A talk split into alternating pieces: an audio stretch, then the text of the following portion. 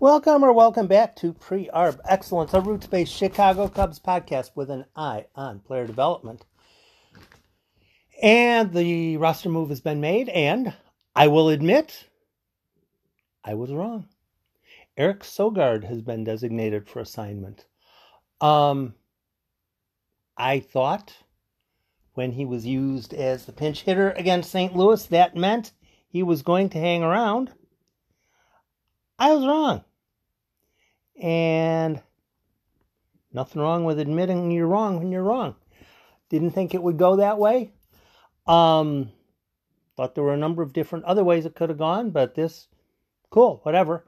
Now, uh, with the designation for assignment, the Cubs have seven days to trade, release, or run Eric Sogard through waivers.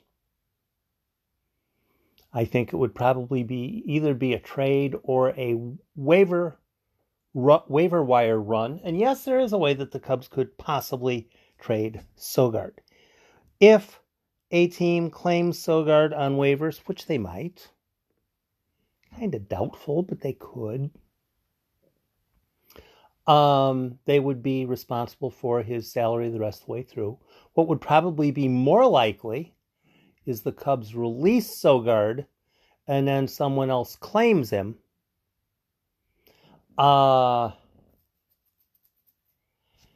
someone else claims him, and the Cubs are on the hook for the entire Sogard salary except for the league minimum.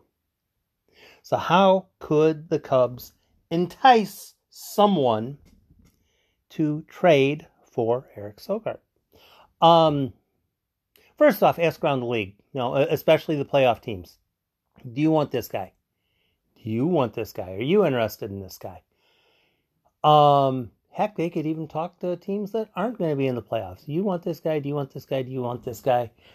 And with the um, preface to the question, if you say yes, it's not going to cost much. It's not going to cost much at all. So, uh, you know, if there's, yeah, I'd possibly be interested if you guys could make it worth my while. You know, that sort of a thing. Know, nobody's going to give a 35 plus for Eric Sogard. But if the Cubs make it worth their while, then perhaps, maybe, possibly someone might potentially consider it. Am I putting enough couches in there? Any more, I'd be a, a furniture warehouse showroom if I had more couches in that sentence. Um, here's how they could possibly do it. Again, this presumes two teams wanting Sogard. If two teams want Sogard, the Cubs can do this. If only one team wants him or no teams want him, then they can't do this. But uh, remember, remember, remember, teams cannot make trades after the trade deadline to acquire someone. So you know you, you can't do the well. I'm going to trade for this guy in you know April 15th and then add him to the no. You can't do that this year. The deadline is July 30th. After that, there are no more options. There there is nothing else you can possibly conceivably do. So what the Cubs could do again, if they find two teams even remotely interested in Eric Sogard. And if it's three or four, then it's all the better. I'm just going to guess. Maybe, possibly, they might find two teams that are interested in Sogard. Let's say, to make it really vile for some people, let's say the White Sox and the Brewers are interested in Eric Sogard. White Sox and the Brewers. Jed could say to the Brewers, White Sox are interested in him. You can call. You can you can check with them. They'll tell you they're they're kind of interested in him. And you're kind of and tell the White Sox the same thing. The Brewers are kind of interested. Now what we want to do, we want to pay his entire freight for the entire season, seven hundred thousand dollars. I think that's the number, which are going to pay anyway, effectively. You know, the difference between seven hundred thousand dollars and let's see, two months off. You know, it's it's incidental.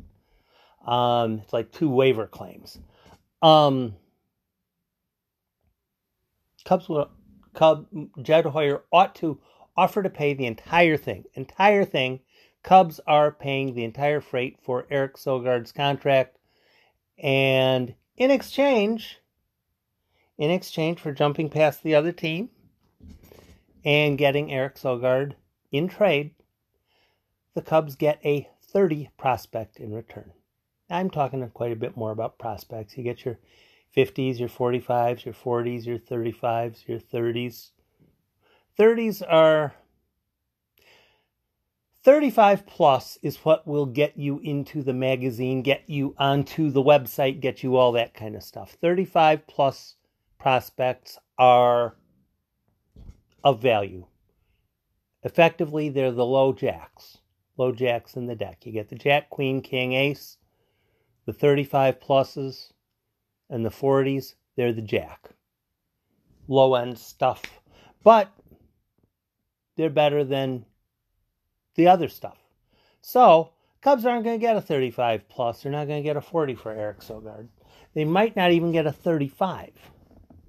What the eh, give us a guy.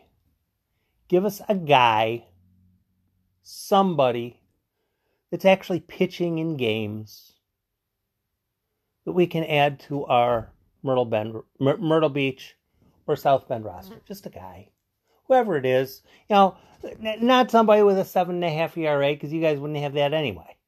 But, you know, somebody who's eh, well, he throws 93, 94. He's a little bit wild. Okay, yeah, that's him. That's exactly the guy that they're wanting. A guy. A guy with like a four and a half or five ERA Cubs pay the entire freight on Eric Sogard, send him to whichever team it is, and in exchange, they got a relief pitcher in A ball. They got a relief pitcher in A ball. But what's a relief pitcher in A ball? A relief pitcher in A ball might figure it out eventually. With pitchers, you just don't know. With hitters, you just don't know. The light either goes on or it doesn't. With Sogard, he's done anyway. He's gone anyway. If the Cubs can find two teams that are interested in adding Eric Sogard, they ought to be able to get at least a little tiny something. Maybe a pitcher in the Dominican Summer League. A little tiny something, because a little bit of a tiny something is better than getting nothing whatsoever. And the Cubs can trade Eric Sogard, and that's one more player that they traded. And yeah, I want to add that number up a bit higher because having that number at one right now is kind of pointless. It ought to be higher. The more players that get traded, the more 30 or 35 or 40 prospects that come in. And have a chance to upgrade the pipeline and raise the bar on the players that are currently in the system. I hope Eric Sogard has a good rest of the season. I know that a lot of people probably don't, but um he's interesting.